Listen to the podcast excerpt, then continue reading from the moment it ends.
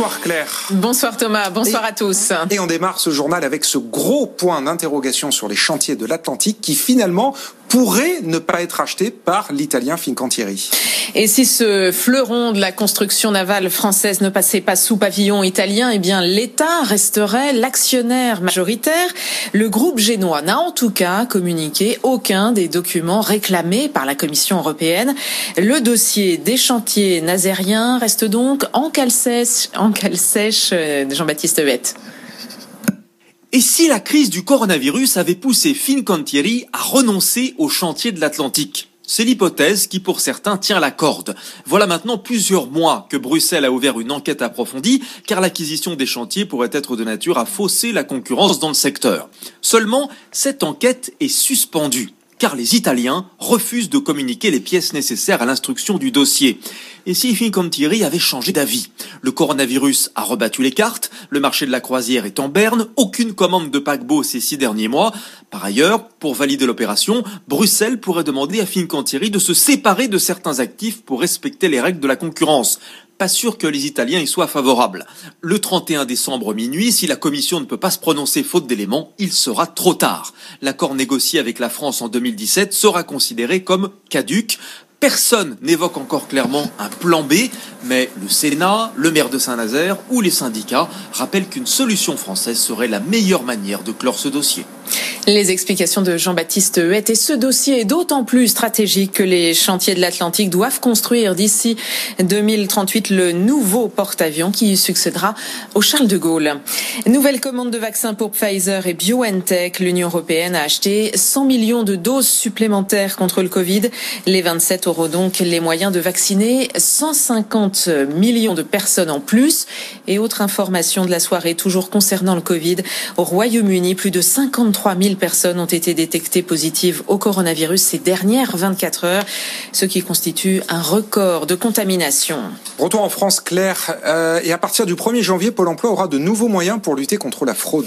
Absolument. L'an dernier, 18 000 demandeurs d'emploi ont été identifiés justement comme fraudeurs. Alors pour mieux les traquer, Pôle emploi pourra, dès les jours prochains, accéder aux informations bancaires des allocataires. C'est l'une des mesures adoptées dans le cadre du budget 2021. Les détails avec Caroline Morisseau.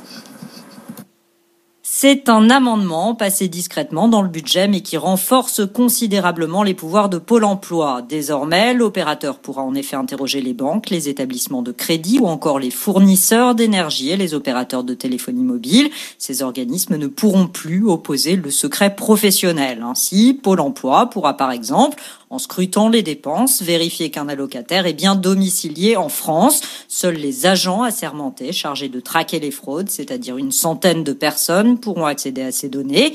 L'URSSAF et l'assurance maladie bénéficiaient déjà de ce droit. La Cour des comptes réclamait depuis des années que Pôle emploi dispose des mêmes moyens, en vain jusqu'ici. L'exécutif avait envisagé de faire passer cette mesure en 2015 avant de se rétracter. Face à l'explosion des dépenses liées à la crise, il a cette fois décidé de passer à l'acte. Le Boeing 737 MAX reprend du service aux États-Unis. Le premier vol commercial depuis mars 2019 a décollé de Miami direction New York. Tous les appareils de ce type avaient été immobilisés durant 20 mois. Cette décision faisait suite à deux accidents de Boeing 737 MAX qui avaient fait 346 morts. Couturier visionnaire, Pierre Cardin avait lancé sa première ligne de prêt-à-porter en 1959. Le créateur de mode est décédé à 98 ans aujourd'hui à Neuilly-sur-Seine. L'homme d'affaires devenu milliardaire avait misé sur une diversification tous azimuts de son groupe, investissant dans la création de meubles, l'hôtellerie, la restauration. Et ce touche-à-tout avait aussi été un grand mécène. Le satellite d'observation militaire français CSO-2 a été mis en orbite aujourd'hui. La fusée Soyouz qu'il transportait a décollé de Sinamari en Guyane. Le satellite construit par Airbus et Thales fournira des images à très haute résolution. Que soit le temps, et les données seront accessibles à plusieurs partenaires européens. Retour à la terre ferme et aux fluctuations des marchés financiers après l'euphorie d'hier. Alors aujourd'hui encore, la Bourse de Paris a terminé en hausse à plus 0,42% avec un 4 affichant 5611 points. Et direction maintenant New York où l'on retrouve euh, Grégory Volokin, le président de Mescart Financial Services. Wall Street a ouvert en hausse, mais les marchés américains euh, se sont calmés, Oui, absolument. On a ouvert avec euh, des nouveaux records, mais ça n'a pas duré longtemps puisqu'en fait, euh, maintenant, on se rend compte que l'espoir d'un plan supplémentaire d'aide aux Américains de 2000 dollars au lieu des 600 qu'ils vont recevoir euh, par personne, cet espoir a été en fait enterré par les déclarations du leader des Républicains au Sénat. Donc, il va falloir se contenter du plan qui a été voté. Ce n'est pas rien, mais ça n'a pas suffi à faire encore monter les marchés vers de nouveaux sommets aujourd'hui. Euh, et puis Grégory, j'ai une question pour vous parce que demain, quand même, euh, en cette veille de réveillon, on devrait a priori euh, fêter un mariage chez vous aux États-Unis. Les actionnaires de Tiffany se réunissent pour approuver définitivement le mariage entre LVMH et Tiffany. Donc, en définitive, après 14 mois de discussion, qui va gagner dans ce mariage? Parce qu'il y a toujours une famille normalement dans un mariage qui gagne plus que l'autre.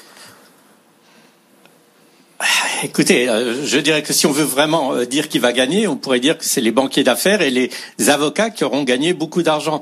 Parce qu'en fait, euh, le deal a été évidemment renégocié par Bernard Arnault, mais Bernard Arnault voulait avoir un deal qui se fasse 11% en dessous du premier prix qu'il avait proposé, à 135 dollars.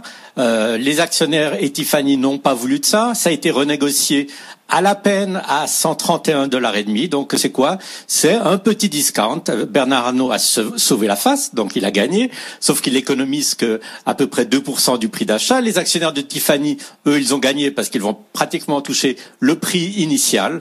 Et puis comme comme je le dis, tous les intermédiaires qui pendant une année euh, se sont affairés pour que ce deal d'abord aille en justice et après soit sauvé in eux aussi euh, vont toucher un gros chèque. C'est ça, vous avez raison, Grégory. Dans un mariage, c'est euh, les prestataires de services en général aussi qui sont les, grands gagnants. On va pas les oublier. Merci beaucoup, Grégory Volokin, d'avoir été avec nous ce soir en direct de, Wall Street. Et merci à vous, Claire, pour ce point complet sur l'actualité. On vous retrouve à 20h. Au bureau ou en déplacement, écoutez BFM Business à la radio. À Clermont-Ferrand, 107.0.